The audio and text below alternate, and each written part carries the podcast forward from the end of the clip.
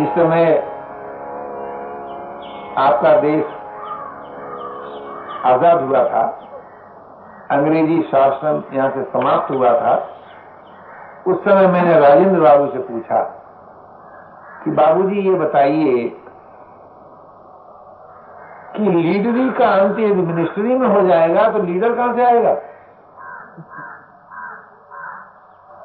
और वही हुआ, नतीजा ये हुआ कि देश नेता विहीन हो गया। आप देखिए आज देश की नैतिकता कितनी गिर गई कि नहीं? ये गिर गई ना।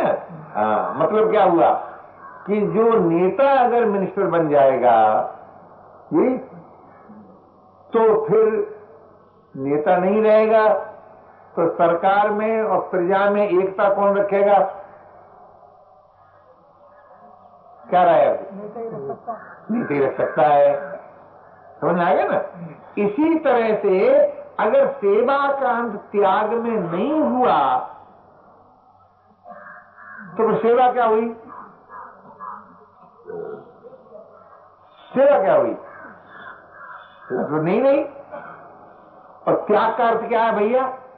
त्याग का अर्थ केवल घर छोड़ देना नहीं है, हिमालय की कंदरा में घुस जाना नहीं है। त्याग का अर्थ है कि हर मानव, हर भाई, हर बहन ज्ञान पूर्वक ये अनुभव करे कि संसार में मेरा कुछ नहीं है। त्याग का एक अंग। दूसरा अंग, मुझे कुछ नहीं चाहिए,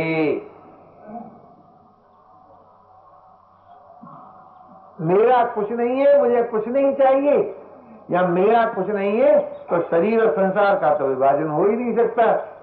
यानी तीनों शरीरों से मेरा कोई संबंध नहीं है, मेरे नहीं है, संसार से मुझे कुछ चाहिए नहीं, मिला हुआ मेरा नहीं है, दिखाई देता है उससे कुछ चाहिए नहीं।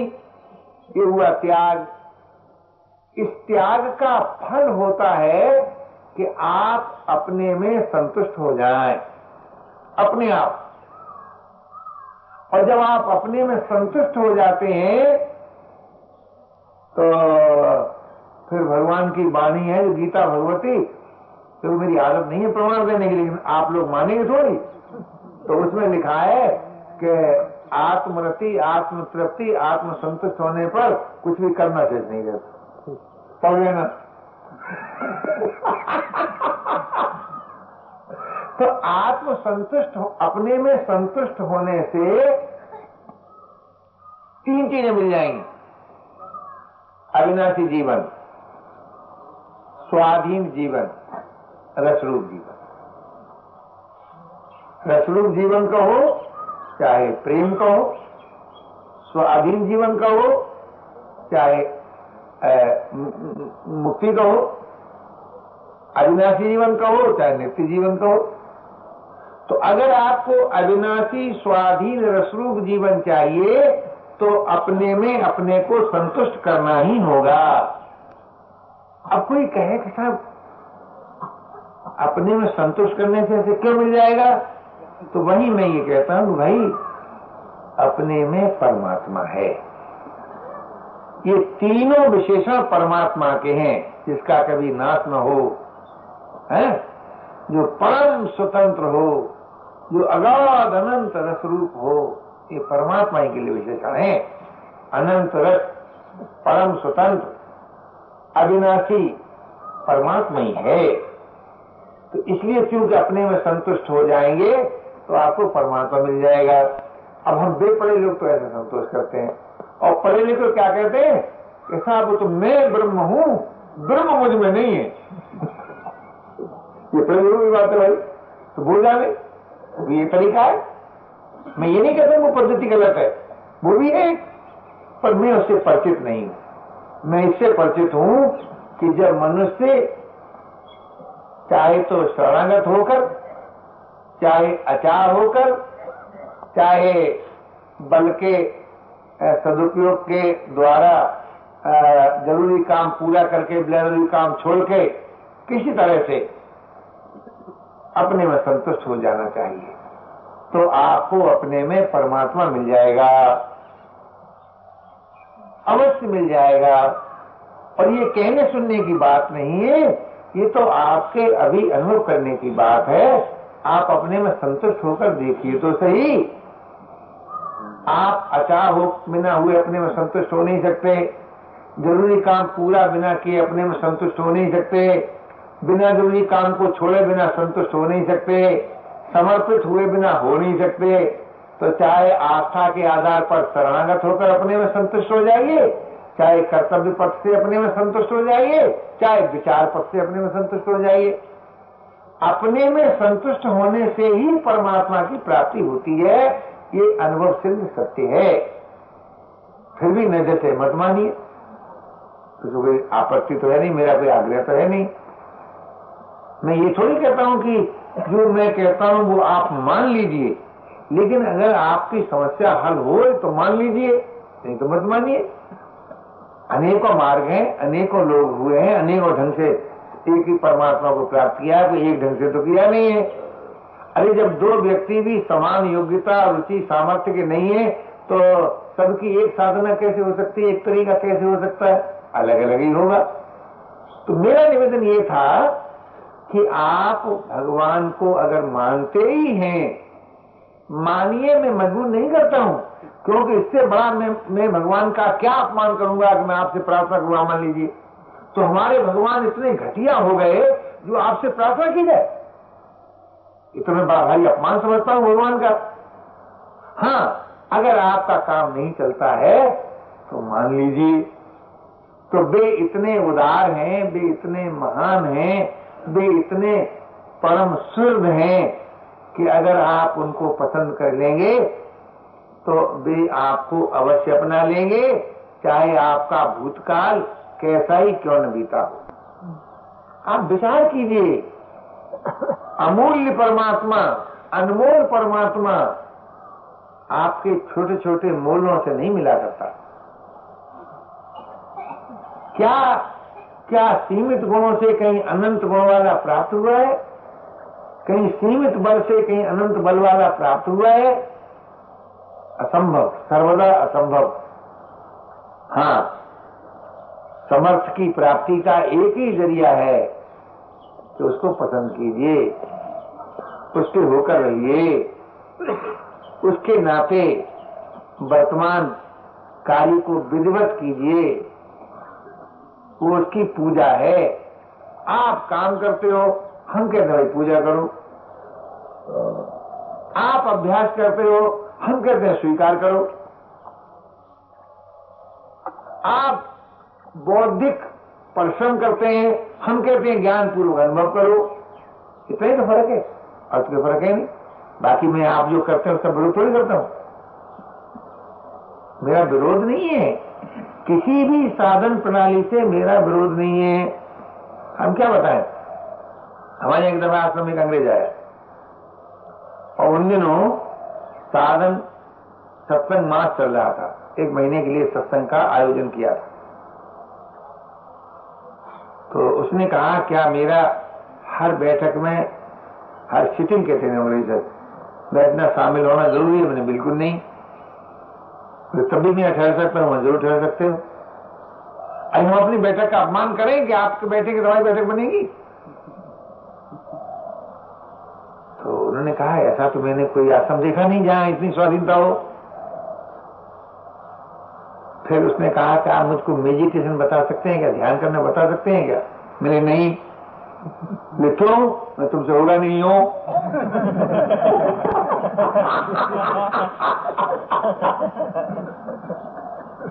अरे बताया जाए न हो तो लाभ क्या हुआ। तो मैं ये निवेदन करता हूं आपसे कि अगर परमात्मा के मानने वालों को परमात्मा की याद नहीं आती और करनी पड़ती है, ये कोई कम दुख की बात है? ये कम आश्चर्य की बात है? क्यों भैया है? अरे मरे हुए बुजुर्गों की याद आती है आपको, गए हुए धन की याद आती है आपको, नहीं आती जी? तो परमात्मा इतना घटिया हो गया कि उसकी याद आपको करनी पड़े? क्या राय? हमारे संस्कार बड़े विचित्र हैं। बिल्कुल बात मत करो यार, संस्कार संस्कार कुछ नहीं, गलत बात है। याद नहीं आती, मैं बताता हूँ, आप याद नहीं आती नहीं कि आप हमें नहीं मानते। देखो संस्कार सामने आ सकता है, अगर आप हाँ न कर मिट जाता है। वो मंत्र भी हमको मालूम है, लेकिन आप लोग तो प्रश्न करते ही नहीं, हम कहां से क्या अपनी तरफ से कहां कौन खोद निकालें। जितने संस्कार वो क्या काम करेंगे, संस्कार होते हैं भोगे हुए की, जिन सुखों को आपने भोगा उनका ख्याल आएगा, यही ना संस्कार है। बोलो और तो नहीं है ना, पहले मान लो तो आगे बढ़ो। बिल्कुल यही है ना, बिल्कुल। अच्छा कोई आपके सामने अभी चाय का कप रखे और आप न पिए तो चाय देखने से आपका पाप लग जाएगा क्या? बोलो है। और संस्कार आया और आपने समर्थन नहीं किया तो क्या करेगा वो? समर्थन कैसे न करें, हमारी राय न करो, करना पड़ता कैसे न करें, उसकी हम अकेले अथॉरिटी है, बातें कौन करे। तो संस्कार का समर्थन मजबूरी नहीं आ रही महाराज, नहीं यही हाथ की बात है। और संस्कार को चिंतन से मिटाना बिल्कुल हाथ की बात नहीं है। भीतर क्या है जो समर्थन करा देता है? देखो भाई समर्थन कुछ नहीं करा देता है, तुम लोगों को भ्रम हो गया है। बुरा तो नहीं मानो कोई, बिल्कुल बुरा मत मानना। देखो मैं कोई द्वेष नहीं कहता हूँ, आप लोगों को भ्रम हो गया है कि हम बलपूर्वक संस्कार मिटा लेंगे, ये भ्रम हो गया है। हम चिंतन से चिंतन को मिटा लेंगे, यानी होने वाले चिंतन को आप लोग करने वाले चिंतन से मिटा लेंगे, ये भ्रम हो गया, ये भ्रम हो गया है। बढ़िया तो सब बात है न समझ लगा, सरल नहीं। आप बुद्धि आ रही थी, मैं आप निवेदन करता हूँ कि जो होने वाला जो चिंतन है ना, उसको आप करने वाले चिंतन से मिटाना चाहते हैं, कभी नहीं मिटेंगे, करने वाला खंड है नहीं। अब होने वाला चिंतन मिटता है होने वाली स्मृति से, होने वाला चिंतन ही कह दो, तुम्हें कोई आपत्ति हो, आपत्ति समझ में आता हो तो होने वाला चिंतन मिटता है होने वाले चिंतन से। तुम होने वाले चिंतन को मिटाना चाहते हो करने वाले चिंतन से, उसे डरते क्यों? देखते रहो, बिल्कुल देखते रहो। अगर तुम हां नहीं करोगे तो नाश हो जाएगा, और उससे लड़ोगे नहीं तब भी नाश हो जाएगा, और उससे मिलाओगे नहीं अपने को तब भी नाश हो जाएगा। तीन तरह से नाश हो जाएगा। हां मत करो, उससे लड़ो मत, उससे अपने को मिलाओ मत। एक दिन घटना सुना है हमारे पास तो बड़े तार्किक आते हैं, तो देवी जी शुरू में आई थी, उस समय एक बात कहता हूं, बहुत तर्क करती थी, मनोविज्ञान की पंडित ठहरी भाई, ऐसी ऐसी दिल्ली रखती थी कि हम आपको क्या बताएं। हम ठहले जाते थे कई आदमी मिलकर, तो जाकर बैठते एक जगह। मां हमने एक दिन पत्र उठाया और उठाकर उसको खूब प्यार किया, ईमानदारी से प्यार किया, जैसे कोई उसको चूमा, उसको प्यार किया, कभी आंसू भी आ जाए, जैसे ईमानदारी से प्यार करते हैं शरीर द्वारा प्यार किया। और जब वहां चले तो कहने देखो भाई कल फिर मिलना, चले आए, दूसरे दिन जाए बैठ जाए, हमारा हाथ उसी पत्थर पर चला जाए, हमने किसी से पूछा नहीं हमारे पत्थर ढूंढ दो, आंखों से अंधे। कई दिन तक ही होता है, लड़कियां कहें स्वामी जी क्या करते हैं ये, कुछ नहीं करते हैं। तो आखिर जब कितने दिन हो गए हमेशा वो पत्थर मिलता रहा, तो हमने देवी जी से पूछा, देवी जी बताओ तुमने देखा मैंने पत्थर को तुमसे दिखवाया था क्या? नहीं तो। अच्छा मिल जाता था कि नहीं? हाँ मिल जाता था। तो देखो प्यार ऐसी चीज है जो पत्थर को भी पसंद आता है तो परमात्मा को पसंद नहीं आएगा।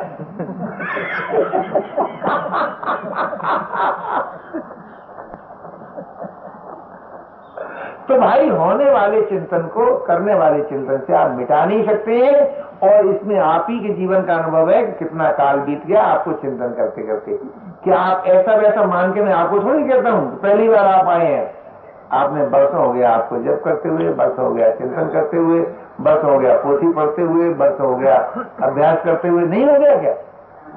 फिर भी आपकी वही शिकायत है, यहाँ की शिकायत नहीं होनी चाहिए थी। हमारे देश का अनर्थ का हेतु इसको समझिए, जो हमारे संस्कार आते हैं किसी वस्तु के साथ हमसे, वो दुख रूप है हमारे लिए, अनर्थ का हेतु है, तो फिर उससे हट जाएगा। नहीं, अनर्थ संस्कार अनर्थ का हेतु नहीं है, अनर्थ का हेतु वो कर्म है जिससे तूने वो संस्कार बनाया है। नहीं पधारो, माफ करो, आप बात मानते हो, ठीक है, लेकिन आप मनोविज्ञान से अपरिचित से मालूम होते हैं मुझको, माफ कीजिएगा कि द्वेष का चिंतन करते करते, संसार की निंदा करते करते निंदनीय स्वभाव बन गया हमारा। कोई चीज अनर्थ का हेतु नहीं है, हमारी भूल अनर्थ का हेतु है, और भूल ये है कि हम संस्कार का समर्थन न करें, बस खत्म। हम परमात्मा को पसंद करें, खत्म। हम बुराई न करें, खत्म। हम भलाई का अभिमान न रखें, ठीक। तो मैं ये निवेदन कर रहा हूं कि द्वेष चिंतन करते करते, देखिए आप ये मत कहिए कि आप जो कहते हैं, आप कहते हैं वो तो बड़ी ऊंची बात कहते हैं और शास्त्रीय परंपरा की बात कहते हैं, लेकिन सारे शास्त्रों का ज्ञान नहीं है आपको। माफ कीजिएगा, बुरा मत मानिएगा, शास्त्र में पूरब पक्ष भी होता है, शास्त्र में उत्तर पक्ष भी होता है। कि पुरानी कहावत है, महाभारत की कथा हुई तो उन्होंने अपनी पत्नी से पूछा तुमने क्या समझा, कि मैंने ये समझा कि द्रौपदी ने 5 पति किए थे, मैं भी करूंगी। इसलिए थोड़ी कथा हुई थी। उनने भाई से बोले तुमने क्या समझा, कि दुर्योधन ने कहा सुई के नोक के बराबर नहीं दूंगा, मैं भी हिस्सा नहीं दूंगा तुमको। तो भैया शास्त्र पढ़ने के लिए गुरु चाहिए, और गुरु उसे कहते हैं जिसका अज्ञान निवृत्त हो गया हो। नहीं तो ये प्रेस वाले सभी शास्त्र की पुनरावृत्ति करते रहते हैं। शास्त्र का समझना कोई मजाक है क्या? अरे तुम अपनी बात तो समझ नहीं पाते, शास्त्र की समझ लोगे। तो मैं इसलिए उसकी बात चर्चा नहीं करता, मैं तो शास्त्रों में श्रद्धा रखता हूं, हाथ जोड़ता हूं, वैसे ही रख लोगे। लेकिन मैं आपसे ये निवेदन करना चाहता हूं कि शास्त्र के आधार पर हम लोग अकारण एक आध बात कह डालते हैं और ज्यादा लगते हैं, सो मत रहो, धीरज रखो। आप का ज्ञान हो गया ना, आत्मा ने प्रश्न पूछ रहा है, बिल्कुल बता रहा हूं। और वेदों का ज्ञान और संतों का ज्ञान, इसमें एकता है। एक घटना सुना दूं आपको। इधर मैं गंगा किनारे बैठा था, अच्युतमुनि महाराज वेदांत के अद्वितीय पंडित माने जाते थे। तो लाहौर कॉलेज में कोई प्रोफेसर थे, पंडित दौलतराम नाम था, फिर अच्युतमुनि हुए सेठ गौरी शंकर के जो गुरु थे। वो मुझसे अपने आप कहने लगे, अरे शांत, हाँ मैंने कहा महाराज तू जानता है ज्ञान क्या है? हमारा मुझे क्या मालूम का ज्ञान क्या है? अरे शांत, को ज्ञान है, ज्ञान से क्या मतलब? जो बेमालिक का हो, जिसका कोई आधार न हो, वो सोचे। तो देख भैया, सबसे बड़ा अज्ञान ये है कि लोग ये समझते हैं कि व्यास में ज्यादा ज्ञान था, मुझ में कम है। तो हमको तो भगवत कृपा से बड़े बड़े अच्छे लोग मिले, जिसको जो जरूरत हुई बता गए, चले गए। हाँ, क्या प्रश्न करिए महाराज जी? बात ये आई कि आप कह रहे थे कि जो होना है उसको करना, क्रिया से नहीं मिटेगा। हाँ, मैंने करके मिटाना चाहते हो, जो बात हो रही है उसको करके मिटाना चाहते हो। ये संभव नहीं है, हमारे जानते ये संभव नहीं है। ये मतलब ये तो आपका अनुभव में नहीं आवे, एक दूसरी बात है। हाँ, तो आपका नहीं जैसे अगर किसी का मिट जाए तो मुझे क्या ऐतराज है बाबा? ये मैंने कहीं ये थोड़ी कहा है कि सारी दुनिया इसको मान ले। मेरे ये बात जची हुई है कि जैसे आपने ये जची ना, ऐसे मेरे भी ये बात जची हुई है, संतों की वाणी सुनकर करके, शास्त्र देख कर करके, कि पहले प्रारंभिक जो बात होती है वो क्रिया संग होता है, उसको कर्म योग कहो। एक मन में मेरे बुरे संकल्प हो रहे हैं, उस बुरे संकल्प। अरे बाबा, तो मैं कहा मने करता हूँ, कहो कि ये भ्रम है। हाँ, मैं तो मानता हूँ भाई, तुम मैं तो भाई की बात आवे। स्वामी जी महाराज कृपानाथ, मैं तो बड़ी ईमानदारी से कहता हूँ कि ये भ्रम है और नहीं मिटा है, और इसका अनुभव लोगों का जीवन भी है जो मुझसे सवाल करते हैं। अब रही क्रिया की बात जो है महाराज, उसका मैं दूसरा अर्थ लेता हूँ। कर्म का मतलब ये है कि जो बात नहीं करना चाहिए उसको छोड़ दो, तो जो करना चाहिए उसके करने वो होने लगेगा, वो होने में आ जाएगा। और पहले तो करना आरंभ होगा ना। अब आप जबरदस्ती क्यों करते हो? क्यों महाराज जी? जबरदस्ती मत करो, आप वही मानो। नहीं, मैं सब लोग वही मान लें, मुझे कोई आपत्ति की बात नहीं है, लेकिन आप मेरी बात पूरी सुन लेने दीजिए। और आप भी सुन लीजिए, न करने वाली बात छोड़ देने से करने वाली बात अपने आप होती है, ऐसा मैं मानता हूं। जैसे अगर कोई झूठ बोलना छोड़ दे तो सत्य बोलने के लिए उसको कोई प्रयास नहीं करना पड़ेगा, अपने आप बोलेगा। जैसे कोई बेईमानी करना छोड़ दे तो ईमानदारी के लिए उसको कोई प्रयास नहीं करना पड़ेगा। ऐसे ही कोई संसार का चिंतन छोड़ दे, मैं नहीं करूंगा, और अपने आप सामने आए तो उसका समर्थन न करे, यही उसका छोड़ना है। मैं 3 बात बताई ना, उसका समर्थन न करे, उससे मिलाए नहीं, उससे लड़े नहीं, क्योंकि लड़ने से उसकी सत्ता बन जाती है, न लड़ने से वो अपने आप मिट जाता है। तो ये एक मानव मनुष्य। महाराज जी, आप जो बात बोलते हैं ना, ये बात की आवृत्ति में बहुत दफे मेरे को सुनने को मिलती है, लेकिन दूसरे जो कर रहे हैं उस पर भी तो आपको विचार करना चाहिए। उसको आप उसको भ्रम क्यों कहते हैं? हमको भ्रम लगता है, इसलिए भ्रम कहते हैं। कोई पाप नहीं करते, हम कोई झूठ नहीं बोलते, हम उनको धोखा नहीं देते। तो मैं कहता हूँ आपकी बात मान रहे हम वापस लिए, आपने अपना अनुभव की बात मैं आपके सामने रखूँ, उसमें आपका अनुभव आपके लिए सत्य है, मेरा अनुभव मेरे लिए सत्य है। आपके अनुभव को लोग मान लें, मेरी बात को न माने, मुझे कोई आपत्ति नहीं। मानने का तो प्रश्न नहीं करूं मैं, लेकिन भ्रम जो बात का है, मुझे देखिए महाराज, मुझे तो भ्रम लगा है, इसलिए मैं भ्रम कहता हूँ। जैसे एक आदमी के बुरे संकल्प हो रहे हैं और बुरे संकल्प मुझे समझाते हैं लोगों, और वो यदि भगवान के नाम रूप का वो चिंतन करे तो उससे वो बुरे संकल्प अपने आप मिटेंगे। महाराज जी, भाई महाराज किसे समझाते हैं, मुझे किन लोगों को?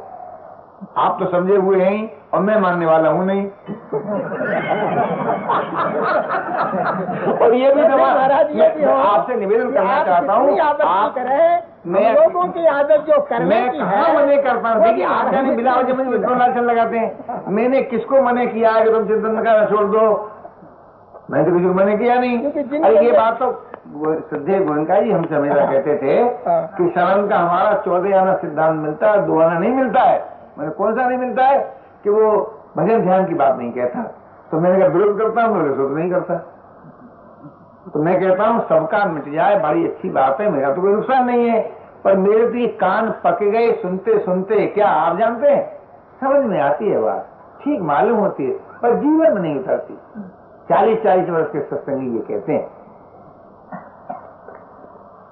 तो मुझे जनता जनार्दन की सेवा करना है, ईमानदारी से करना है, और मेरा विरोध है ही नहीं। मैं कोई भगवत चिंतन का विरोधी हूँ? मैं तो भगवत चिंतन का विरोधी नहीं हूँ, न ध्यान का विरोधी, न चिंतन का विरोधी। लेकिन होने वाला चिंतन जो है वो करने वाले चिंतन से मिटता होगा, ऐसा मेरा विश्वास भी नहीं है, अनुभव भी नहीं है। और किसी का मिट जाए तो मुझे कोई ऐतराज भी नहीं, मुझे काहे ऐतराज होगा भैया? भगवान करे सबका मिट जाए, अरे सुंदर बात। मैं तो प्रार्थना करता हूँ, उसमें भी यही कहता हूँ कि विवेक का बल, विवेक का आदर और बल के सदुपयोग प्रदान करें। मैं तो सबका भला चाहता हूँ, मैं किसी को बुरा चाहता हूँ क्या? मैं किसी सिद्धांत का विरोध करता हूँ क्या? मैं कोई आग्रही रखता हूँ क्या? पर मुझसे उपाय पूछो तो मैं यही जानता हूँ। और इसको न जचे, मत मानो, बिल्कुल मत मानो। सभी बातें तो कोई किसी की मानता भी नहीं है, मान सकता भी नहीं है, और सभी की मानी होती तो आप सुनने की जरूरत ही क्या रहती? इतने दिन हो गए सुनते सुनते, अगर मान ली गई होती बात तो सुनने की जरूरत भी नहीं रहती। तो मेरा नम्र निवेदन इतना ही है कि मेरा अनुभव यही है कि होने वाला चिंतन होने वाले चिंतन से मिटेगा, और होने वाला जो चिंतन होगा वो स्मृति के रूप में होगा, वो प्रियता के रूप में होगा। और स्मृति जो होगी वो स्वयं उदय होगी, उसके लिए शरीर की आवश्यकता नहीं होगी, करण की अपेक्षा नहीं होगी। अगर ये बात नहीं जचती है तो न मानी जाए। मैं तो कभी आग्रह नहीं करता हूं, हम तो कहते हैं आपकी बात से लोगों का कल्याण हो जाए, बड़ी सुंदर बात है। मुझे कल्याण अविष्ट है, मुझे कोई अपना मत अविष्ट तो है नहीं। मेरा तो इतना ही निवेदन था। हाँ, वो मेरा आपका जो निवेदन था वो मेरी समझ में आया नहीं है, आएगा नहीं, क्योंकि मैंने भी समझ देख लिया है। और आपका कहना, आप कहते हैं आप में केवल उतना ही नहीं है, आप में बहुत ताकत है। आपको शांति दूसरे ढंग से मिल गई है, इसलिए आपको मालूम। और ये तो लोगों को थोड़ा कठिन लगता है कि मैं भगवत चिंतन का विरोध करता हूँ, मैं कठिन लगता है सुनने में। मैं भगवत स्मृति जगाने का प्रयास करता हूँ, आप चिंतन करने की बात कहते हैं, इतना ही फर्क है। मैं कहता हूँ भगवत स्मृति जागृत हो जाए, आपका भला हो जाए जल्दी। अल्प आयु है, अल्प सामर्थ्य है, न जाने कब क्या हो जाए, मेरा तो मत है ये। और जिनको दीर्घ काल का भरोसा है, जन्म जन्मांतर का भरोसा है, वो वैसे करे। महाराज ये स्मृति निरंतर बनी रहे। अरे स्मृति हमेशा निरंतर रहती है, उसे स्मृति कहते ही नहीं जो मिट जाए। देखो अभ्यास मिटता है, होने वाली बात मिटती नहीं है। स्मृति का ही अर्थ बोध है, स्मृति का ही अर्थ प्रेम है, स्मृति का ही अर्थ योग है। और आप देखेंगे साधकों ने, बहुतों ने कहा है कि मुझे स्मृति प्राप्त हो गई, मुझे स्मृति प्राप्त हो गई, मुझे परम विश्राम मिल गया। ये एक ने नहीं अनेकों ने कहा है। तो आप तो सीखने वाली बात को संबंध में कह सकते हैं कि बनी रहेगी नहीं बनी रहेगी, तो वो तो नहीं बनी रहेगी, लेकिन होने वाली बात तो बनी रहेगी। स्मृति तो होती है, आत्मीय संबंध से स्मृति होती है, निष्कामता से शांति मिलती है,